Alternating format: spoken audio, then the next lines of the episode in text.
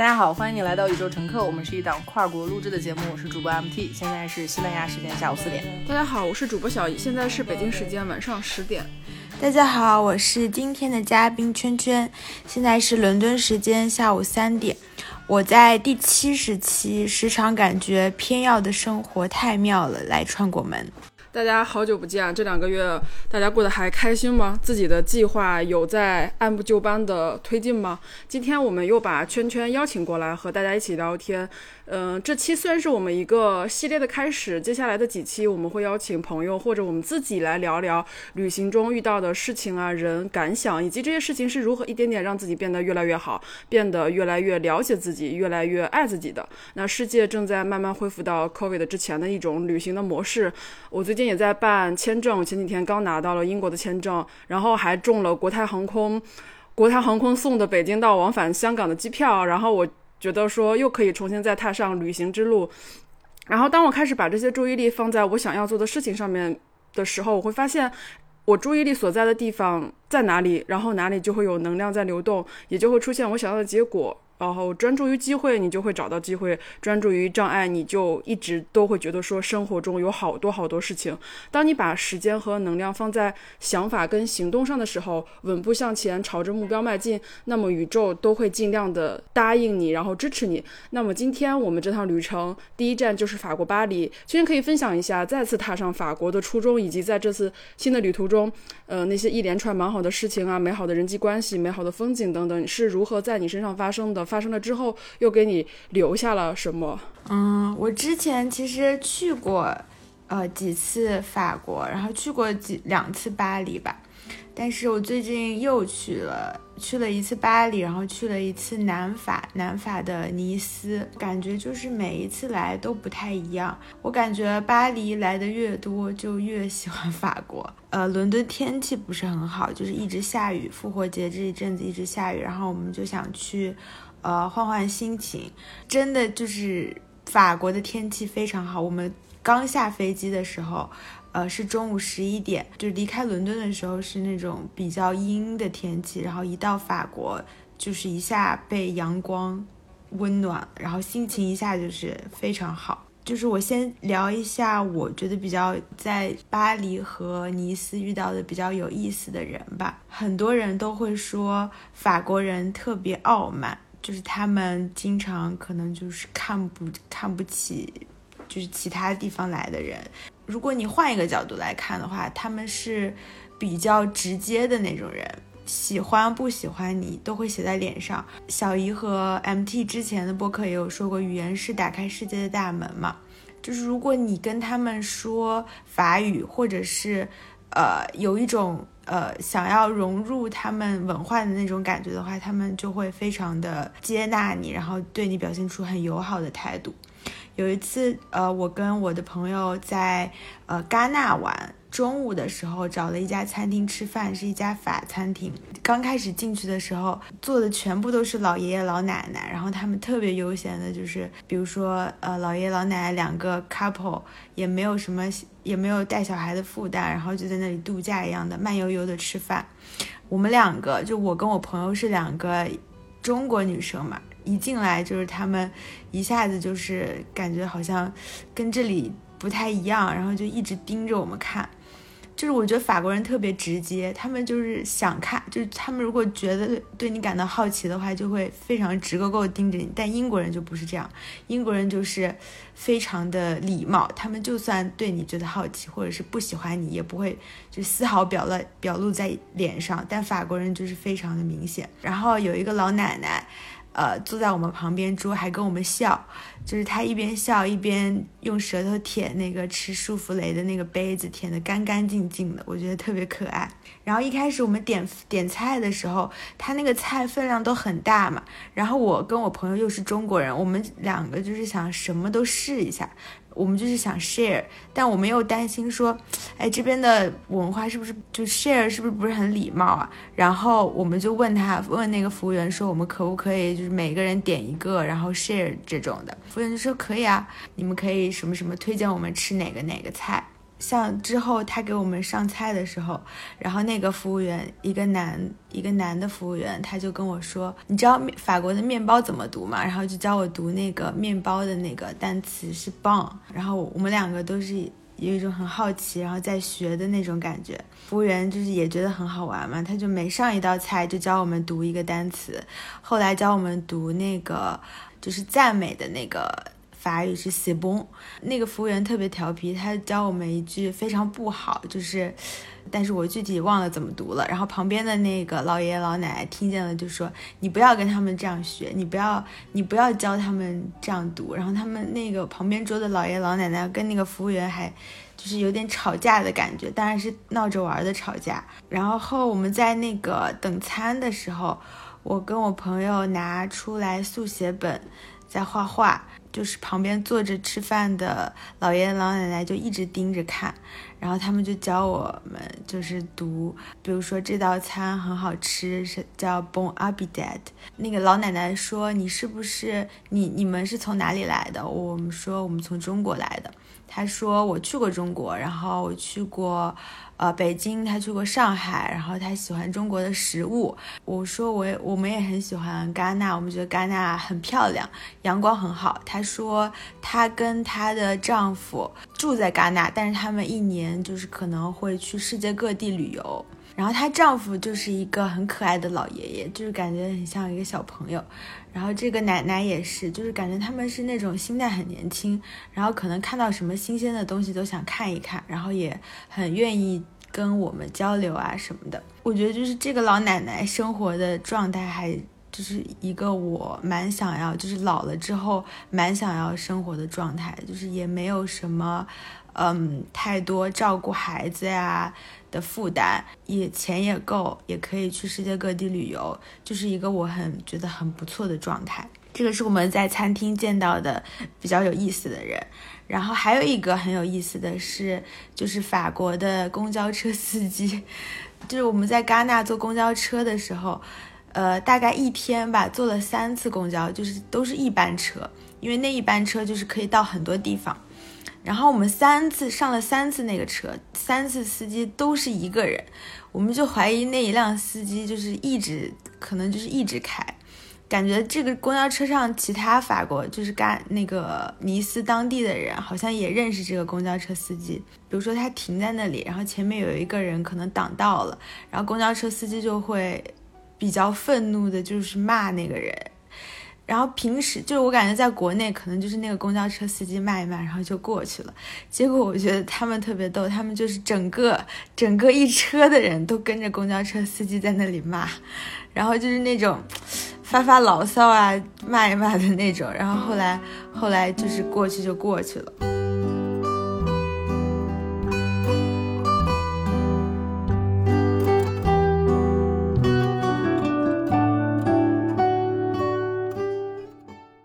另外一个餐厅还看见一个很可爱的服务员，因为就是每次上菜的时候，服务员都会可能跟我们互动啊，或者是怎么样。然后我们两个又是。画画的法国上菜很慢嘛，然后每道菜都要大概等很久，我们就拿出速写本在那里画画。服务员看到之后就觉得还挺有意思的。然后有一个服务员他蛮可爱的，我们两个就画了那个服务员，就是给我们的那个本子上面签了一个名，签他的名字旁边还画了一个小爱心。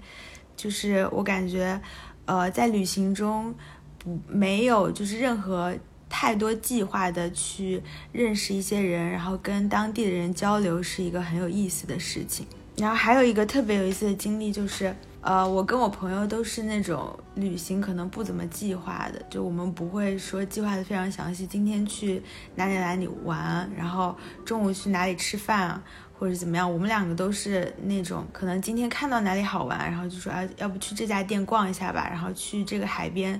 坐一会儿吧。就是很随机的那种，没有什么太多安排。我们最后一天其实是没有安排的，就是从尼斯回伦敦，基本上就是我朋友他计划是在咖啡厅坐一天，然后看看海，画画画，然后我可能是想要去一个没有机会去的那个毕加索博物馆去逛一下，然后我们晚上在机场见面一起飞回来。但是就是前一天晚上在楼下餐厅吃饭的时候遇到一个，就是有一个很有意思的经历，是我们本来在那里画画，就是在也是在等菜，我们是坐在餐厅外面画的。我们桌子旁边那一桌是一个老人，他看起来就是那种，就是每天可能都在这个餐厅，在那里喝点酒啊，然后抽抽烟啊。他也没有点什么菜，可能服务员给了他一些面包配橄榄油之类的，然后他就在那里闲坐。然后我们就在那里画画，他坐在我后面，他就突然说说。artist，他就问我们是不是艺术家，我就说我们是学插画的学生，我们在伦敦学插画，然后来这边旅游。他就说你们画的速写本很好看，然后我就给他翻了一下我的速写本，他说，呃，速写本是个好东西，我妈妈就有一个这样的东西。然后他说的时候，就是感觉眼睛里面回忆起了一些很美好的东西。然后我就问他说，你是不是？呃，你是艺术家吗？因为他看起来就是那种还蛮文艺的，可能也是因为我们有滤镜。然后我就问他说是不是艺术家，他就说不是，他是一个 writer，他是一个作家。他可能也不是完全是写作的，他是那种他说的是他决定谁的作品可以发表，谁的作品不可以发表的那种人。我就说那还。挺好玩的，然后我们觉得法国特别有意思，有很多有意思的艺术品啊。可能我又扭头画画了吧，然后我又画了一会儿，然后他突然就是又说，就是慢悠悠的说，如果你再来尼斯的话，我推荐你去一个地方，一定不要错过。那个地方有非常多毕加索、马蒂斯还有米罗的画，就是来之前也看了一下小红书的那些攻略，就尼斯推荐的地方无非也就是。戛纳艾滋小镇，还有摩纳哥盲通，就是这些地方嘛。然后他说的一个地方叫 Simple Devons，就是那个地方我从来没有在小红书上的攻略里面见到过。然后他说这个地方非常好，然后我一下就觉得哎很有意思，就没有听说过。我跟他说哎我好像没有听说过这个地方，还没有去过。然后他说呃这个地方开车从尼斯过去。只需要半个小时的车程，但我觉得应该就是坐公交或者是其他方式，应该也能过去。他就说你一定要去一个酒店，具体名字我就不说了。呃，那个酒店有很多的 private collection，就是私人的呃收藏，全部都是毕加索、马蒂斯、米罗，就是这些呃艺术家的，不是那种对外开放的一个一个机构，就是一个酒店。然后你只有住进去的人才能看到那些东西。他说他之前就在那个酒店当 guest，然后他就说你们只要报我的名字，然后你们就可以进那个酒店去看。当时我是觉得半信半疑，但是觉得很有意思。好，那我明天就不去那个马蒂斯博呃毕加索博物馆了，因为毕加索博物馆可能什么时候都能去。但这个经历好像还挺有意思的，就是偶然可以获得的经历，然后你也不可能就是在任何的网上的攻略里面看到。我就决定说，嗯，明天要去，不管来得及来不及，就是要早起，要赶到那边去。然后，就算那个酒店不让我们进去，我们进了那个酒店，发现什么都没有，也是一个很好玩的经历。然后我朋友就本来他也他玩了很多天嘛，然后也很累了，但他也决定就是跟我一起去。然后我们两个就是画了一张那个那个老人的速写。我们就跟他说能不能签个字，那个老人就非常开心，特别开心的给我们签了字。他之前跟我们说话的时候，脸上都是那种酷酷的，也不笑，就是慢悠悠的说。当我们就是我们画了画，想让他签字的时候，他一下就是脸上洋溢出了那种小朋友的笑容，然后就给我们两个速写本上。就是一人写了一个他的名字，就是我们我们那天晚上其实也玩到很晚才睡，但上了一个很早的闹铃，就是大家其实都很困起不来，但是就是好奇心驱使我们把我们从床上叫起来，把行李放在了一个寄存的地方就过去了。那个地方就是交通挺不方便的，我用 Google Map 是搜不到搜不到怎么前往那个地方的。我朋友用呃苹果的那个导航才搜到了，而且是一个很神奇的路，要先坐公交，大概坐呃四十多分钟，然后到了一个就是没有什么游客的地方，大概是半山腰的一个地方，阳光很好。然后周围没有没有什么人，然后下了车之后，导航叫我们沿着一个森林里面的一个小坡走。我很惊讶，谷呃就苹果手机竟然知道这样子的路，就是那个路其实它不是一条正道，它是在森林里面就是被走出来的一条很小的路。然后我们觉得就是走这条路的过程也很像一个探险的过程，就是有上坡有下坡，然后迈过一些树干啊、树枝啊什么的。呃，中间还有那个小溪流，然后我们走啊走啊走，走的已经蛮累的，因为早上其实也没来得及吃太多东西，然后已经就中午，但是就是还是好奇心很强，就是一定让我们就是走到那个 Simple Devon 的那个地方，走了大概二十多分钟吧，爬了一小段山，终于走到那个 Simple Devon 的那个路牌那里了。那个路牌就是它也不是像那种游客旅游景点一样有那种很大的路牌，它就是一个小小的 Simple Devon 写的那那几个字母，然后一个黄色的一个小牌子，就没有其他，非常非常的简单的一个牌子。然后我们就顺着那个呃路爬坡，爬了一会儿，然后爬到那个那个山小山顶上，小山顶上就是有一个房子，就是那个他说的那个酒店。然后那个酒店也没有什么，就是很显眼的招牌，但你可以看到，就是服务人员就是在在门口。我们两个就是看到那些人，然后不敢上前，因为我们不知道就是怎么跟他们说说我们想要进去看你们的那个 collection。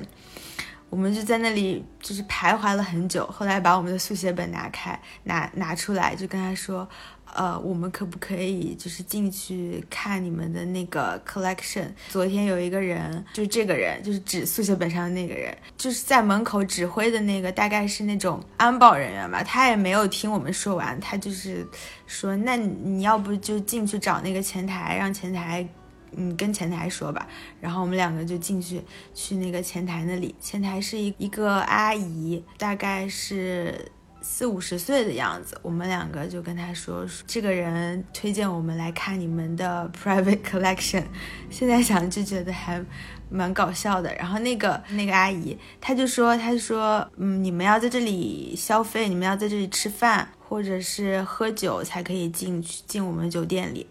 但那个酒店就是一看就是那种很贵的酒店，我们感觉就是吃饭好像也吃不起，我们就准备两个人点一杯酒，然后看那个酒单的时候就看了半天，就是好不容易选了一款，准备跟他说我们要这个，然后那个姐姐就看周围没有人。他就偷偷的跟我们说说你们快进去吧，然后我们就我们两个人就像小偷一样特别开心，然后就进了那个酒店的餐厅。我本来以为就是他那个酒店里面是有一个专门的 gallery，然后里面摆的都是就是这些艺术家的画，但是我发现那个酒店就是一个很老的，其实是一个很老的房子，它是之前夏加尔的故居，然后他的那些艺术品全部都是在酒店餐厅啊，然后。就是楼上的墙上放着的，它不是专门像一个 gallery 一样精心的摆放起来的。因为那个时候是不是饭点，餐厅里也没有人在吃饭，所以餐厅里面一个人都没有，只有我跟我朋友。然后阳光就是从那个老房子里木头做的老房子里的那个窗户外面斜射进来，就那种感觉很神奇，就很像是你突然知道了一个宝藏的地方，发现了这些东西。我们两个就。在那里拍照，然后在那里看，享受这个这种感觉。但是说实话，就是他那些就是确实都是很有名的艺术家的画，就是毕加索呀，呃，还有米罗。但是其实就。肯定是在蓬皮杜、在凡尔赛宫能看到的东西，肯定艺术价值更高。但是我们就是觉得，我们那天在那个酒店看到的马蒂斯和毕加索的那些画是非常非常特别的，给我的惊喜是大过于我在凡尔赛宫看见的那些收藏的。我觉得还是这种。探险的感觉非常的特别。后来又上楼，看到那个楼上也是他们做的雕塑，就是不用没有任何罩子的就摆在那里，就像一个非常平常的，就可能就是你们家的陶瓷。看了一圈，然后就出来了，非常非常开心。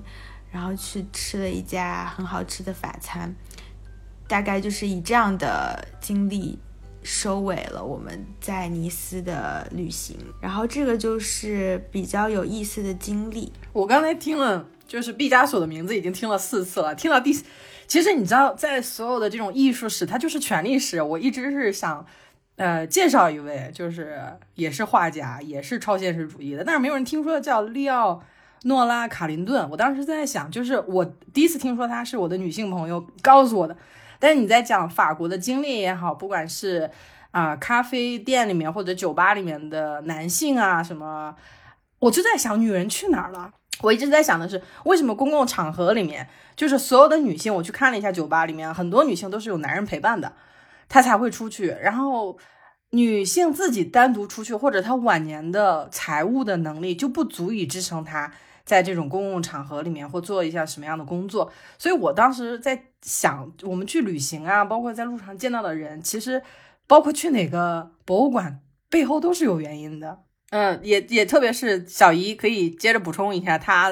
对于这几期内容的一些想法，因为我刚才也听到她说她会啊邀请一些其他的朋友，这事儿我也是第一次知道，我以为这是这就是这一期。你可以介绍一下你准备的内容。我我没有准备，我我就是只是准备了开头。我是这么想，就是因为我感觉今年开始，我真的身边有很多朋友都已经在出国，或是出国回来，或者是正在出国中。因为现在这个档期还是在五一假期回来的第二天嘛。包括我自己也会有一些打算，然后我自己也在做一些签证，然后再安排时间。上次是因为圈圈跟我聊说，他想分享一下他去巴黎的那种感受，他觉得他经历了很多好玩的事情。既然新的一年开始了，然后我们又慢慢恢复到之前样子。子，然后大家又开始在全世界开始走动起来，我就很想让大家来分享一下，就是说经过这三年的这样的一个生活之后，再次走出去去旅游的时候，其实我们肯定跟三年前那样出行的是不太一样的。包括圈圈在聊的时候。也讲说过说啊，我这次去法国或者去尼斯、去戛纳，我都没有一个很详细的计划。我就在想，他在聊的时候，我就在想，之前比如说我去的那两次英国，其实时间是非常长的，嗯，两次基本上都一次是十多天，一次是半个月左右。但是我依旧觉得说，用了那么久的时间，好像每天也是在进行一种打卡式的。虽然说我们并没有特别详细的就是有一个 to do，或者是必须要去哪，其实也是比较随意的，但是依旧会觉得说像。相当于半个月的假期或者半个月的旅行，填的满满的，依依旧会用一种旅行的尽我全能的去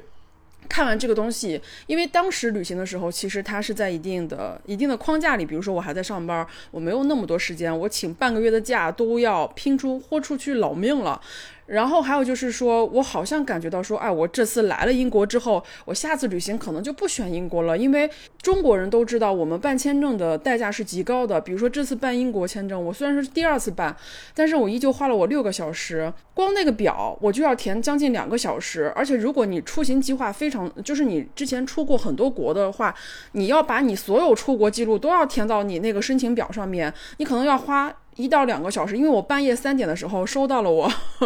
加州朋友给我吐槽说。说我真没有办法想象你之前是怎么申请英国签证，因为他也在申请英国签证。他说他填了两个多小时了，都已经。其实我当时没有告诉他我已经申请完了，我在当时在等结果。然后我准备我的个人资料花了四个小时，因为像之前有一个特别好的公司的呃背靠，然后去做一些基本的这种辅助。但是我现在自己的话，我需要提供我个人的收入证明，我公司的收入证明，我还要提供一些我的一些存款基金的一些证明，然后证明我我有这个财力，我不会黑在那边。我能够感受到这种申请。签证的困难就是是时间上的困难，就是你很熬人，还要害怕它不不通过，很多原因导致我们在出行的时候觉得说啊，我去了这个国家，可能我下次就要去别的国家了，因为出来一趟实在是太不容易了，不管是不好请假也好，还是金钱的压力也好，还是说这种签证的难易程度也好，就是影响着我们很多人就是在中国在国内生活工作的人的一些出行的方式，以及他去。在这个城市旅行的时候，他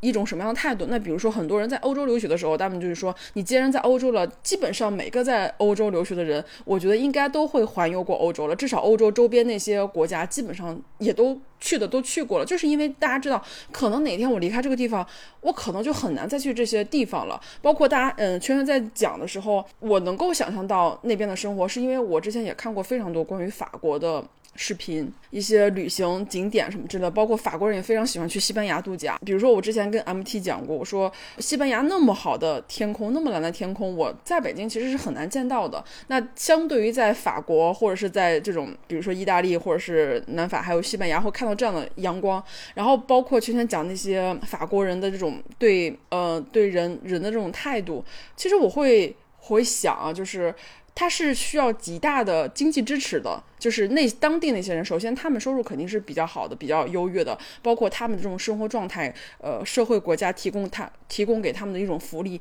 以及他们，比如说他妈妈有一本速写本，就是这种文化，其实就算我们现在，比如说我在北京生活，就是这种资源跟这种东西，也是我们没有办法去跟他们相比的。前阵子我在 Twitter 上做了一个调查，呃，就是想看看大家的收入，是因为，呃，我发现就是就是我自己的这种。认知非常的狭隘，我觉得好像超过一万块钱的收入，这个收入是一个嗯很正常的收入。但是在那个收集的那个资料里面，将近四百个人投票，然后百分之七十的人收入在一万以下，然后百分之三十多，百分之七十里面的一一半是收入五千以下，一半是收入呃五千到一万之间。就是这两个数据让我有点诧异。嗯，是因为被大城市的这种认知所所裹挟，我以为大家都过得还蛮好的。但是当我看到这种赤裸裸的数据放在我眼前的时候，其实我我内心其实还挺痛苦的。所以说，我自己在想说。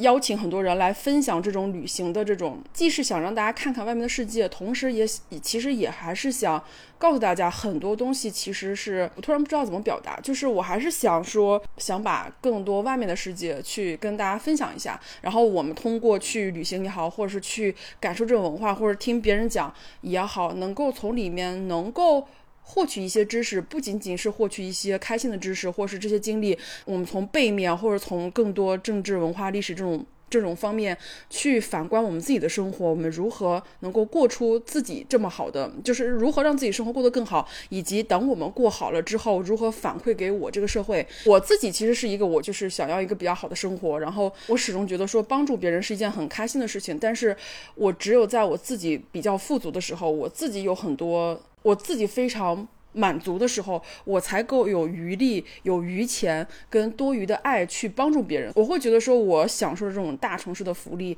还可以的家庭环境的这种福利，那我通过这些东西，我能反馈给别人一些什么，能给带给大家一些什么？所以这个也是做节目，或者是邀请大家来一起来聊一聊，就是说从这些呃美好的经历里面，从这些所有的这种人生的阅历里面，能够。反观或是能够内观出一些什么样的感受？其实我在办签证的时候，其实我很有很多次我都不想办，因为我觉得好麻烦。就是这种麻烦，办过签证的人应该都能感受到的。但是我又我又会觉得说，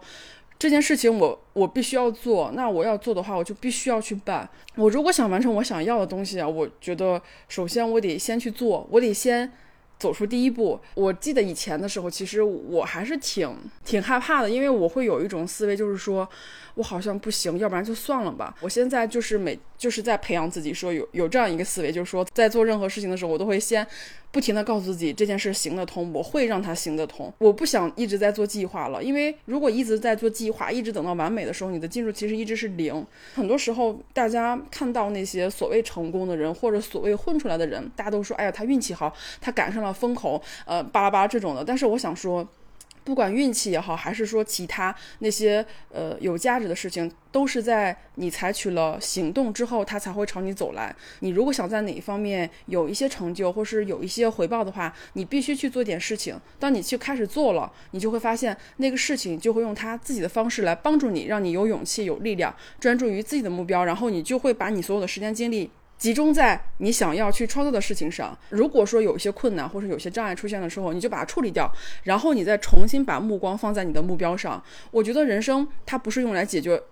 困难，或是来解决问题的，因为你不需要把所有的时间都用来解决问题，你要把所有的时间跟能量放在你的想法跟行动上面，稳定向前，朝着你的目标前进。我就是这一个月，我就是在这种的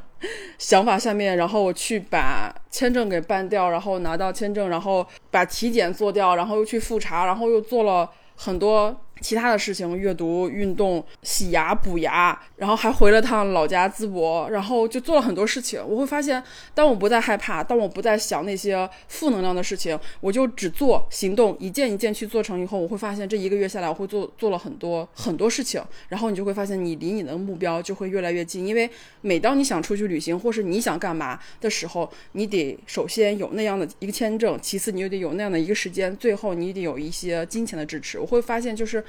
其实旅行，你经过那些事情，嗯，可能只是你人生的一部分。那你如何从有想法到准备，然后到去做，然后到最后你经历，然后经历完之后，这个东西对你人生有一个什么样的反馈？我觉得这个这一系列下来，会让你整个人生会更加完整。我相信圈圈在今天谈完以后，你可能会对你的法国之行会有就是不一样角度的去。一些解读或是一些感想，对，纵然我会觉得法国真的很好，我要下次旅行我我是一定要去签法国的，所以这个也是在我计划之中。嗯，我们在去旅行的时候要带着更多的视角去。去想想这些东西的背后的逻辑是什么，或者是，当然你也可以不用想，尽情的享受旅行，我觉得都是 OK 的。呃，但是可能每个人的观点、每个人的想法，或是每个人想传达的东西不一样，所以他们可能就是，所以大家会带着不同的视角。这也是为什么说要邀请很多人来来一起聊聊同样一件事情，那可能三个人就有不三个不同的想法。嗯，我们在我们在生活中接受的很多信息，其实都是筛选过的，包括今天谁能坐在这儿。说话都是有条件的，嗯，对对，他必须要有一个自己的空间。我们过去一直在说一个一间自己的房间，但其实这个对于很多女性来说，它是一个逐渐失去的过程。你会发现，她自己的时间，她会在说啊，我听做家务的时候听，嗯，我在照顾孩子的时候听。那我们从来没有想过，这种社会机制为什么把大量的生活服务类的服务型的交给了女性去做？比如说。刚才圈圈提及了四次啊，毕加索的名字。那我如果提及四次，比如说利奥诺拉卡林顿，我还会把他的链接放到这期的 show notes。有多少人是在这一期头一次听见他的名字呢？就是这个社会的媒体选选择去宣传哪些画家、哪些博物馆、哪些知名画作，包括他的画作被呃美国的大都会博物馆收藏。但是我我会觉得很多人还是没有听过他的名字。我上个月才听过听过他他的名字，还是朋友介绍的。在我在想，比如说，就是以播客这个内容的平台，有很多在讨论国家大事，比如说日本在 往太平洋里面倒核废水这个事儿。我说有多少人知道这事儿呢？有多少人知道就是水那个水银的那个体温计不能再用了，就是因为他们日本的这个水俣病的事儿。我说有多少人去去知道传播这个事情呢？就是呃，稍微一搜那个体温计，还是说啊，马上要停产了，因为在。二零二六年是水银的体温计要停，就是不让任何流通了。这个是有一个国际的法规。我说中文的信息还是说啊，你要赶快囤一只啊，这个东西对人体是有害的。就等于说这整个的信息在传播的过程中，我们收到的信息，比如说你刚才提及到哪些平台呀，去听别人的，我说有一些平台的信息它的筛选，对吧？它经常会推荐的一些网红店啊。还有一些就是流程性的一些东西，它后面会不会是有利益牵扯的东西呢？对吧？它的有一些店铺啊，有一些呃收藏，有没有可能就是为了提高这个画家的收藏的量呢？它有，就是我们在欣赏艺术的同时，同时也要考量到后面的一些资本的运作。有的时候一些展，好，或者是你看到的一些新闻，比如说韩国学生吃了个艺术品，它到底是不是一个宣传，对不对？它到底是不是这个现实的？它当时的一个博物馆的一个。推广就我，所以说在生活中，我们在去旅行的过程中的确遇到了很多多样的信息来源，但更重要的是，还是自己还是要做调查。我会觉得有两种旅行嘛，比如说刚才说做计划的旅行和不做计划的旅行，其实我觉得能体现出很多问题的。比如说小姨当时来的时候，我们就是安排的博物馆打卡啊，哪哪哪，她管我叫教练，说我练她了。在这个过程中，我会发现。对一些可能没有很充足资源的人来讲，他去一次就是少一次，他不可能说啊，我我去那儿待一个月待着，我就待着，我就看看我能遇到什么吧。他很多时候去那儿就已经拼上了一切了，就是可能要我记得我签证的时候，一次在办公室里坐了三个小时，一次坐了四个小时。这幸好我是请了假来的。有多少人他没有这四个小时的假，或者他请了假，他可能这个月全勤奖就没了。呃，我会觉得聊旅行的确很棒。早期的时候我们也聊了很多去旅行，但更重要的是，我会在想，会不会很多人他都没有没有条件去坐那儿填四个小时的呃表单，因为他没有一个自己的电脑。他还没有一个自己的 iPad，所以我们就想，就刚才比如说在收入这方面啊，就是小姨之前也跟我说，她去看了一下理财的产品，呃，公司理财的，她说最低起头点是五百万，她说她很震惊。我说你有没有想过，如果说有一个比如说资产上亿的圈子里面，她说啊，这年头谁还没有个五百万？我们也会觉得很割裂，对吧？我们会觉得哎，你们圈子跟我们圈子太不一样了。我会觉得有很多不同的圈子的存在，那如何在这个圈子里面找到连接？比如说我们从这个我刚才推荐的那个利奥诺娜·卡林顿，他就说我太忙了，我没有时间成为任何人的缪斯，我忙于反抗我的家人和学习怎么成为一一名艺术家。我就在想，我为什么从来没有看过他的书呢？我为什么从来没有在国内看过他的展呢？我为什么从来没有听看过任何报纸对他有过报道呢？就是因为女性，你看毕加索的情人都可以出一本书，出好几本书，对吧？就是很多艺术家都觉得女人是有用的缪斯女神嘛。但是他们自己是不可能成为艺术家的。像这种，我就在想，当女性去看男性的作品中，你能找到多少共鸣呢？就是他们去画的那些画作呀，比如他们关注战争啊，OK 啊。但我在想，他们关注的那些跟神之间的斗争啊，还有跟这种国家之间的仇恨啊，还有画的很多记录战争的那些东西，在跟女性的作品对比起来的时候，女性的时候，他的作品并没有得到足够的声量和传播。这个事事情是很值得关注的，也就是当我们去看一份杂志的时候，这百分之二的杂志的文章是女性写的，剩下的全是男性的叙事。而我们就说，哦，我们当然鼓励大家看杂志了，我们当然鼓励大家看纪录片了，但同时是我们收到的每一个信息都有可能是中间有很多筛选过去的。还是要警惕一下，就是这种在这种众多信息里面的筛选，有的时候还是有一个大环境。如果他是对女性比较友好的话，我就会更多的有女性的朋友，他们会更多跟我出来玩儿，而不会说啊，他们要太忙了，要在家陪自己的家人，我们可能一年都见不了一次面。所以说，女性的连接呀，少做家务呀，或者是少在这种不必要的事情上面占用精力，多把时间分给女性，我觉得是一个将来的一个。一个方向，确实，我感觉，呃，MT 说的，呃，有些很多信息都是经过筛选，就是有权威可以决定你看到什么样的信息，你不看到什么样的信息。比如说我们这次旅行，然后听那个老人给我们推荐的那个地方，也是一个不是不是说呃社交媒体的权威筛选过的一个信息吧，然后我觉得也是蛮蛮特别的。然后小姨刚刚说，就是计划和不计划，我觉得，我觉得就是，比如说法国也是去过很多次的地方，呃，之所以觉得它好，不是因为第一次就是以一个游客，就是完全新的游客的姿态去的时候，那个时候我们去的可能就是一些呃博物馆、埃菲尔铁塔那样的地方，就是以一个完全。第一次去的游客的心态去的时候，可能就是感觉它是一个旅游景点，但是我觉得就是在你不抱任何目的和期待的时候，你直接去做这件事情，你去到这个地方，然后你再，呃，就是你去做，然后你到了这里，你拥抱这里发生的一切，然后你在行走本身就是一个行为，然后你在行走，你去看到不同的风景和不同人交流。我觉得这就是行动带给我的一些新的发现，就是我发现，哦，原来法国除了埃菲尔铁塔，除了卢浮宫，还有这些地方，就是还有这些人，还有这样的风景。我觉得不论每一个人他去到哪里，他在同样的城市也可以发现一些很新的东西。我觉得旅行带给我的意义就是让我以一个新的视角去看一个地方。然后去有一些新的发现，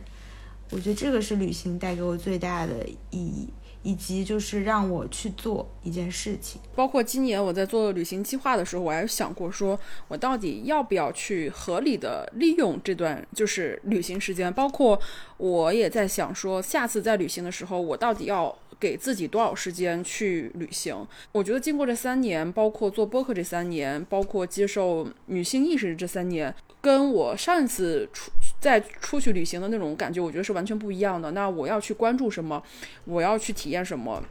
可能也跟以前不一样。我去博物馆，然后每天都安排的，就是每天虽然都比较随意，但是也是安排的满满当当，就不会再继续这样的旅行了，更自然一点，或是更更像当地人一样，就是早上起来我去楼下吃个饭，吃完饭以后我就回到我的。我的住处，我就去看书，或者我就去找一个公园随便坐一下。就是我还挺喜欢这种说成为一个当地人，然后在那边去体验。然后我也希望我把我的这种旅行的时间拉长。如果说一旦把这个旅行拉长，多的去享受这个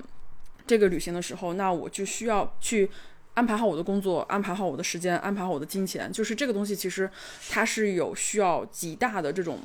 就是。支持的就是不管是财力还是物力，因为我真的很很关注钱以及女性的一些收入，我还去特意查了一下，嗯，就是全世界女性的平均收入，柏林女性她们的，呃，月平均收入收入。折合成人民币大概是三万三千左右。第二收入高的是伦敦，然后折合成人民币是两万四千左右。巴黎的女性一个月是一万五千左右。涉及到国内数据，其实数据其实就会有两个这么定义：一线及新一线城市女性的月收入平均是一万九。北京的新社会阶层女性，这种新社会阶层女性是指的高收入、高学历这种这种女性，月收入是一万七。其实它跟一线以及新一线城市女性的。一万八其实基本差不多的，但是还有一个数据就是中国女性不涉及到一线，也不涉及到这种什么什么新社会阶层女性，然后中国女性平均收入是八千六百八十九块钱，也就是说一线以及新一线女性的收入是要比平均女性的收入高一万块钱，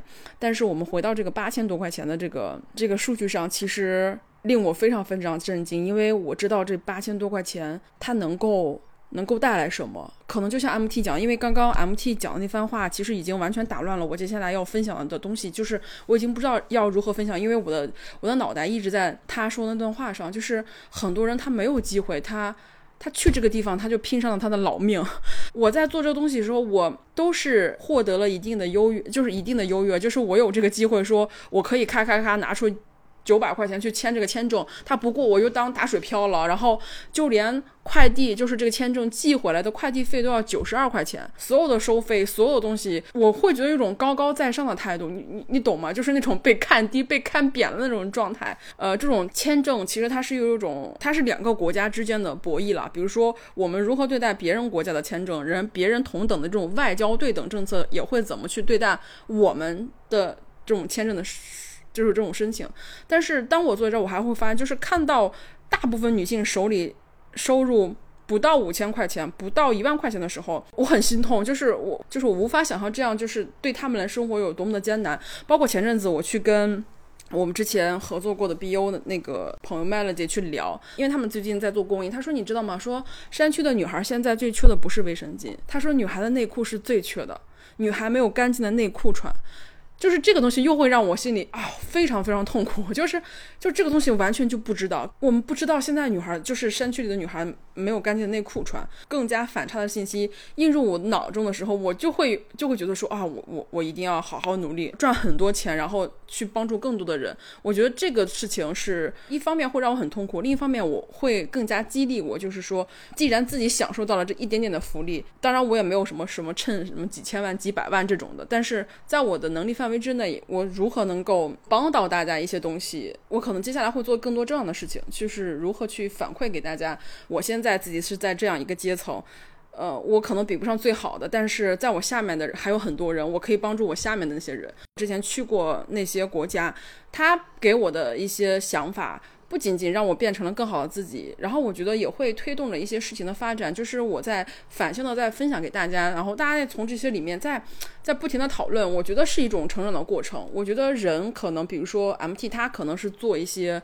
人类学的东西，他看的东西比我们大部分人看的都要深。他看的是更多底层逻辑的东西。比如说像我这种，我设计师，我我我是很视觉化的，看东西可能就是以美丑，哎，爽不爽，刺不刺激我。我我我自己平常也很难考。考虑到这个东西背后的东西是什么，背后的逻辑是什么？然后圈圈又是一个相对很年轻的一个女性，她比我们要小大概差不多小十岁，然后她用她的眼睛。用他留学生的眼睛去看这个城市，我觉得其实这三个角度迸发在一起，我觉得也也是可以代表三个人群的，我觉得也也蛮有意义的，就这种。对谈，包括为什么说想再去找其他朋友，就是因为完全完全不一样的人的这种生活或状态的人一起来看待同一件事情的时候，我觉得就会非常非常的不一样。最近一个朋友，他在就是在家人去世之后，获得了一笔非常非常大额的金金钱，这个金钱让他直接人生状态变了，就他一下子就觉得说，我靠，我以前的工作。我不想做了，我要去做一点更有意义的事情。我们会一直鼓励大家赚钱，是因为钱这个东西它是可以解决你生活中百分之八十的痛苦。我们还是希望女性可以。尽自己所能力，就是在你自己的那个阶层里面去尽全力的去多赚一点钱，去提升自己，去拔高自己，然后一点点去获得我们能够获取的那些资源。所以我觉得这个也是说啊，我不能说我我就这样了，我我就这样我爬不起来了。我觉得人生还是要要有点冲劲，然后要有一点理想。要不然你活着，我觉得是很没劲的。因为人生就是这样，不管你今天口袋里有一万块钱、有一百万、一千万、一个亿，宇宙、生命它都不是笔直的。对所有阶层的人，他。都是有挑战的，在当下这个环境里面，乐观积极的去做到更好，然后去赚到更多的钱。我说的是女性，就是女性要赚到更多的钱，你会发现你的生活会变得更简单，你会有更多的余力、更多的精神、更多的爱反馈给这个社会。其实我们有的时候觉得说，哎，富人都是邪恶的，富人都是坏人，他们赚的钱都是非常肮脏的。我想说的是，现在在社会上去就是去做公益，或是去做大量的这种。慈善事业的都是有钱人，是因为他们有足够的时间，他们有足够的金钱，他们有足够的不在乎这些钱，他们去反馈这个社会，这个也是我一个努力的方向。嗯，如果我自己都吃不饱穿不满的时候，我是没有一些耐心跟精力去服务别人的。当我自己非常富有的时候，不管是内心富有还是精神物质富有，我都会更想去反馈给大家。比如说，小小姨刚才说，我说的把他想说的打乱了。我其实觉得这才是聊天及修行的一部分。你不可能说带着提纲来，我不管说什么。哎，你说我刚刚才把第一点讲完了，我现在来讲第二点，我就会觉得啊，我们不在同一个时空，不在同一个频道里。这就是聊天及修行，就是为什么你准备好的东西，但是你在跟别人聊天的时候发现，哇，我在改，特别是。我要提第三次利奥诺娜卡林顿的名字，我就会发现我自己在提到第三次的时候，我觉得哇，好好好生疏啊！为什么一直要提这个艺术家呢？而且我特别不愿意再把这个女放到艺术家的前面，叫她女艺术家呢？因为就是一我们一直在重复的一个观点嘛，你把性别标注出来，就是一个男本位的一个思想。那最近又有名人栽在这个性骚扰上了，然后就有很多人说啊，你想象一下，如果这些人是你的女儿，是你的妹妹，是你的妈妈，你还会性骚扰他们吗？我说，哎，这个表面话呢说的是对的，但其实深层的逻辑还是说，如果这个女人是另外一个男人的财产，你还会碰她吗？但正确的说法不是说她是属于啊你的妹妹、你的妈妈、你的姐姐是你的家人，而是说她跟你没关系，她作为一个女性也是不应该受到性骚扰的。我今天一定要把这个利奥诺洛纳卡林顿的名字提够四次，让他在本期播客里面保持跟毕加索同等的地位。呃，他在这个呃西班牙的时候遭受到强奸，但是我去搜他的各种资料的时候，都说他经受遭受了性侵犯。我说我们一直在社会中鼓励说啊，女儿你要保护好自己，你出去不安全。那究竟是谁在伤害女孩呢？那还有你刚才这样讲的，说什么山区女孩缺的不是卫生巾，缺的是内裤这件事，为什么我们在报道的时候，我就在想，这些人类是由谁来创造出来的呢？假如说有一些女性的经济条件不是很好的话，她是不是应该先以改善自己的经济条件，比如说去进修也好，或者是在补充技能？比如说之前有一档播客，他就说一个工厂女工是怎么成为程序员的？我觉得不能照抄他的答案，但是他的这个过程中。不停的去思考，就是他家人想把他的钱全部都拿去给他弟弟买房子的时候，他说了不。我们生活中有很多女孩，她是为了自己的男性的亲啊亲属，不管是弟弟还是哥哥，牺牲了自己的生活去照顾他们，或者是以他们的生活为优先。那我们在生活中其实就是要在不断的案例中去学习如何用女本位的思考，如何用我本位的思考去进行对抗。当然，小姨提到的说，个人的努力当然很重要。但我们也要看到结构性的困难，就是裁员总是先裁单身大龄女员工，签证签证永远卡单身的女性就不批。那你说之前的一个摄影师，他去申请呃啊，新加坡的签证就没批，他以后怎么升职？他以后就这种国外，我们大家都知道，国外拍照的这种佣金比例肯定是比国内要高的呀。那这次他就拿不到机会，而且特别是我们要注意到，全球其实少了很多女性。你去稍微搜一搜，比如说我们现在的整个的这个全球的女性的比例啊，那我去看很多视角都说啊哪哪哪三千万男性找不到老婆，哎，我说他这个视角很有问题啊，我说这些女性去哪儿了？这难道不是一个应该持续追问的问题吗？而是说，哎呀，现在的多出来这些男性老婆怎么办呢？我说我们操心操的方向歪了吧？或者女性的生存环境还有待提高，女性的教育还有很多人在污名化女性的学习、女性的旅行。我们有之前有嘉宾说他去哪哪旅行，别人就说啊，你应该先还完你的助学贷款再去旅行，或者别人教训他说你应该把这个钱打回家。那凭什么就会认为就是旅行？首先是不安全的问题，第二是浪费钱的问题。还有女性艺术家常年在各种艺术史里面遭到晋升甚至是删除的问题。你去看一些主流的出版的物里面，他们所占的比例非常低。一些国家博物馆，他去馆长去买这些名画的时候，你猜这些价位，女性的作品的价位和男性作品的价位能相提并论吗？我们在生活中看到的很多的信息，当然说强调个人努力是没有问题的。我也确实觉得，就是你听一期播客，你也不可能说啊，我每天就。指着父权制，整着结构性困境，等它啊摧呃等它摧毁了，然后我再干嘛干嘛，也不太现实。等于说，二零五零年有可能会有新的进步。我们的性教育，特别是性教育这个事儿，谁来做呢？对吧？如果你让美国自由主义女权来做性教育，那完蛋了，每人都下一个 tender 吧，每人每人都就是要叫比拼啊，要有排行榜，要比拼在线时长，对吧？要比比拼冲浪时长，那。如果你换一个人去做性教育，他可能会告诉你，女性的身体是第一性，那生育是超能力啊，生育跟婚育、婚恋是两个问题。那比如说有很多的信息，它目前都是相互冲突的一种地方。但我会认为，在我们在公共场合去表达的时候，很多人还是说，哎呀，岁月静好呀，或者是生活很很美好哈。但是很多嗯，有一些嗯女性，她的比如说她的教育权、她的继承权或者她的。呃，财产权，甚至他没有同工同酬，那这些问题都会默默的影响他将来的选择。而我们每一个女性，其实我经常因为啊用日本的女性对比嘛，或者是啊比如说法国的女性，我会认为女性这种超越国界的连接，很多人就会说啊你跟啊你总是跟那个比如说法国单身女性她们的平均薪资，柏林多少钱？我心想我们不跟她比，跟谁比啊？对吧？全球女性都是在一条船上。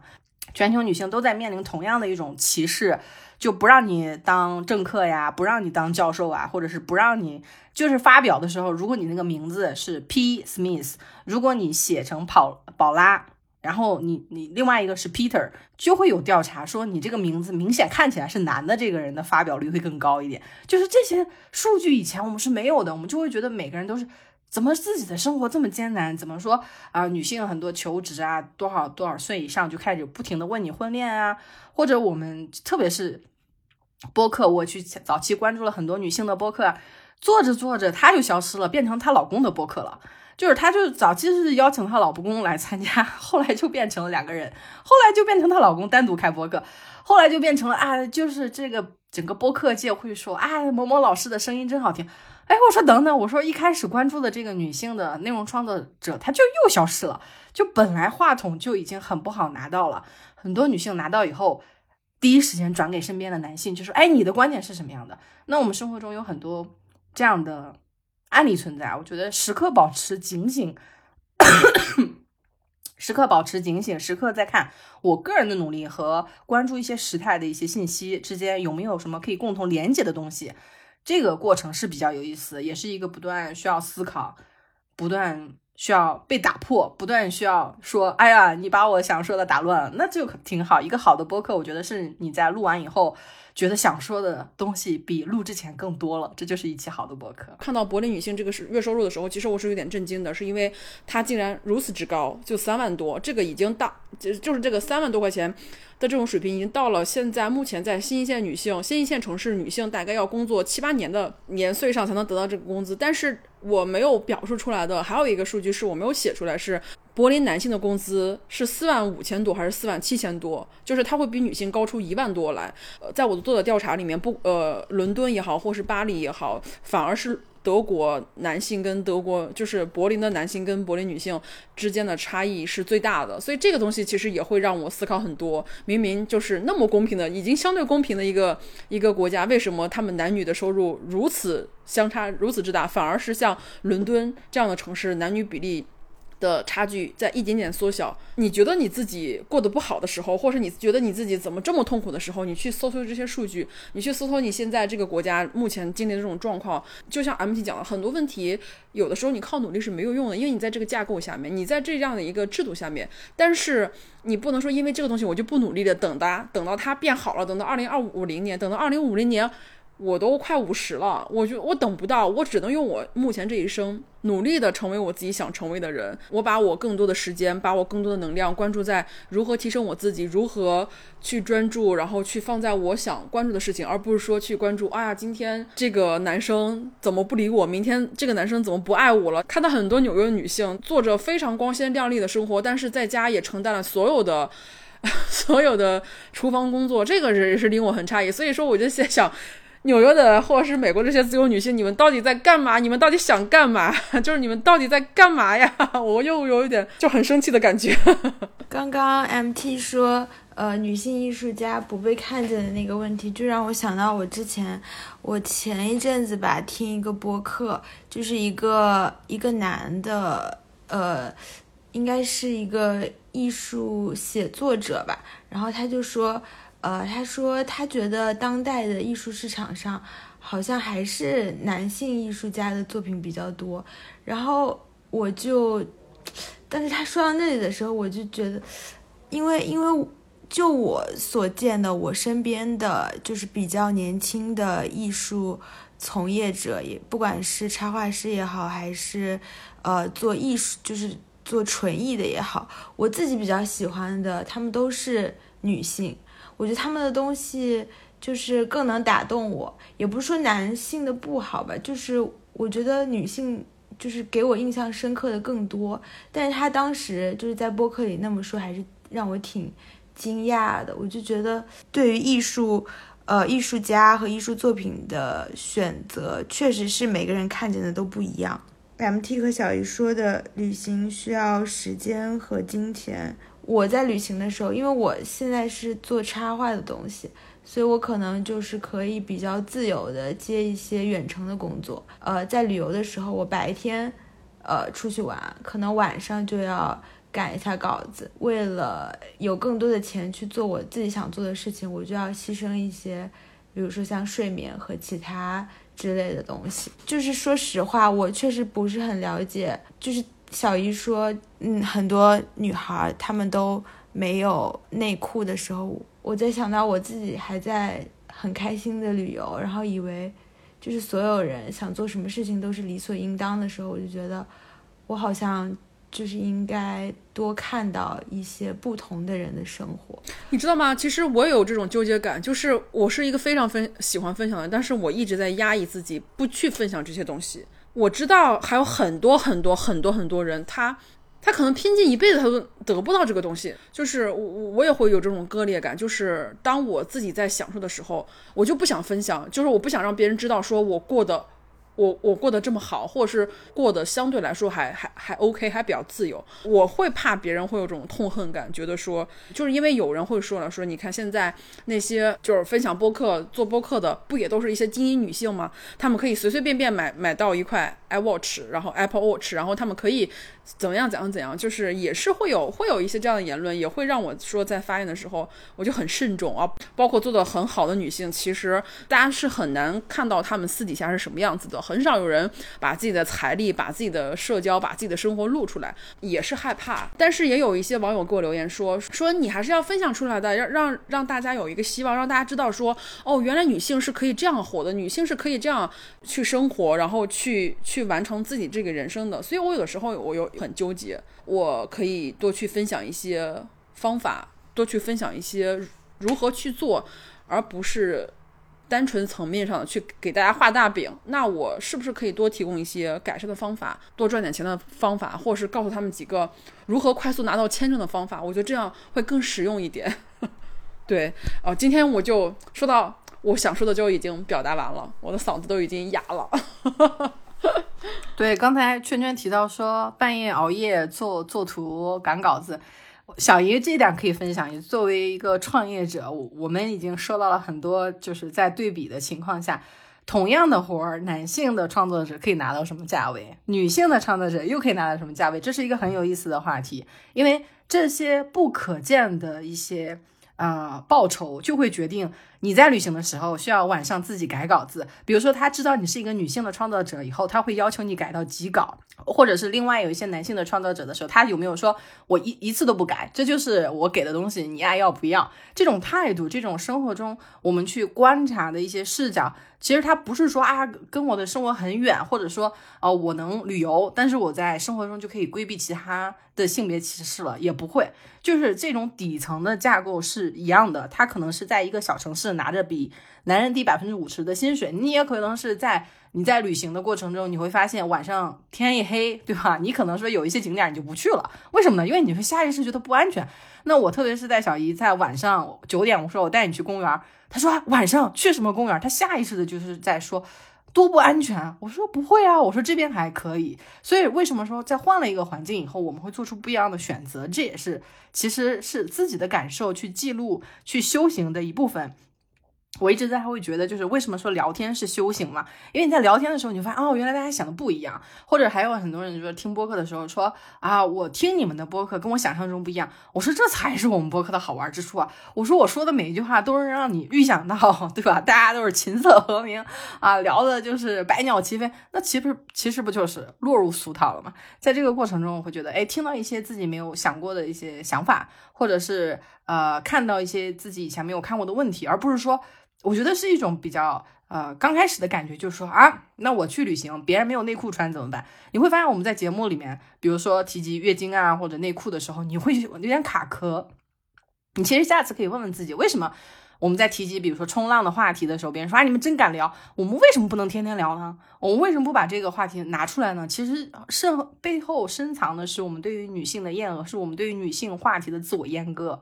我们会觉得啊，聊一些就是比较公共的话题是比较好的，聊一些只有女性体验的东西会比较就是比较不合适。但是我会认为，就是比如说月经啊，它是我把它改名了嘛，我把它有人叫污血嘛，我把它改名为金血，就是金子的金血。呃，其实现在已经有一些调查，就是说女性的月经跟农业之间的关系，我看了以后我就很振奋啊，我觉得啊，女性这么了不起，女性是创生者的这种东西。女性创造的内容会让我对自己的身体有全新的理解，而我认为就是比如说每一期像这种女性之间的对谈啊，我们从早期也请男性嘉宾啊，我我其实有被我请的一个男性嘉宾性骚扰过，他给我发色情语音之类的事情，那后来我们就说我们再也不请了，那我其实这就是一个变化，这就是早期我没有的一个意识，我会觉得他不会骚扰我吧。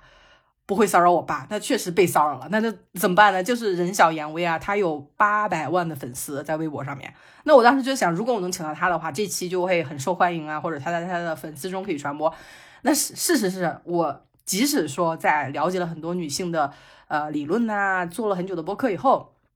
依然会被性骚扰，就是因为性骚扰，他会觉得我给你发一条色情的语音又怎样？你敢把它公布吗？我确实不敢。对，所以说基金也不敢。对，但是我就在想，有更多的女性站出来，或者是分享，你你起码得知道什么叫性骚扰吧？就是这个词儿叫在日本日语里面叫撒库哈拉，就是 sexual harassment，就是很多女性我跟她聊的时候，她说她从来没有听说过。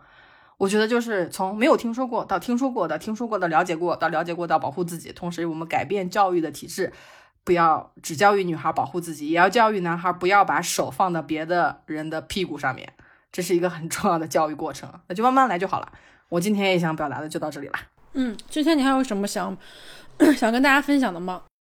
我觉得就是确实像 MT 说的，聊天就是修行。我我聊之前还准备了挺多想分享的，但是感觉就是聊着聊着，就发现很多我之前从来没有想到过的事情。我现在就是更多的处于一种在思考的的状态。因为我觉得，就是因为我我是搞艺术的，因为我也知道，比如说插画，像插画类的东西，包括像纯艺，像因为比如说像圣马丁这种的，或者是像 UAL 这种艺术学院校，其实它里面女性是非常之多的。然后包括这种学插画也好，学艺术也好，很多其实都是女性，因为插画，说实话，女性从业者会很多。那为什么说去做那些雕塑，去做那些其他的油画类的这种大型的这种？呃，尤其是在博物馆见的非常多的这种艺术的类型，男性会参与的非常多。因为我小的时候学画画的时候，学油画呀，学雕塑。基本上那整个画室都是男性，他觉得说啊，男性才能搞艺呃搞搞雕塑、搞油画、搞那种抽象艺术。其实，圈圈你在艺术学校去看那些专业，包括这些女性从事这专业的时候，你自己也可以有更多思考：为什么学插画的女女孩很多？然后为什么插画的呃收入是在艺术行业里面它不是算最高的？你可能你插画的收入都没有我做设计高。不，咱不能说我我做这个都是为了赚钱，就是它背后这些逻辑，为什么大量的女性会选择去学做插画？大量男性去做这种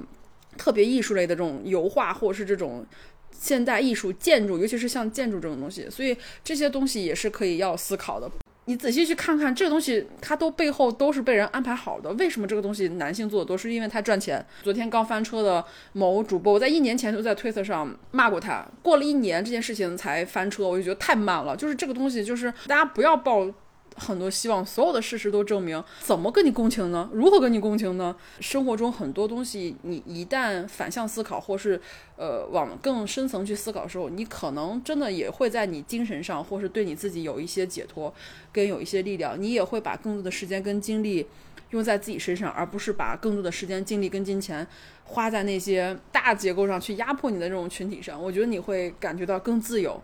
真的，你把所有的时间、跟精力、跟金钱花在自己身上的时候，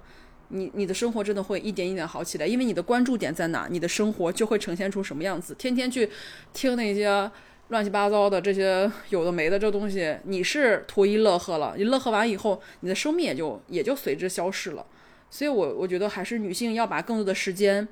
用在探索自己、探索这个世界。怎么去赚到更多的钱，然后怎么去让自己看到更大的世界？好，好就这么着了，今天就这么着，再说下去没完没了了。好，那我们就今天先录到这里，感谢大家的收听，我们七月份再见，下期节目再见，嗯，拜拜，拜拜。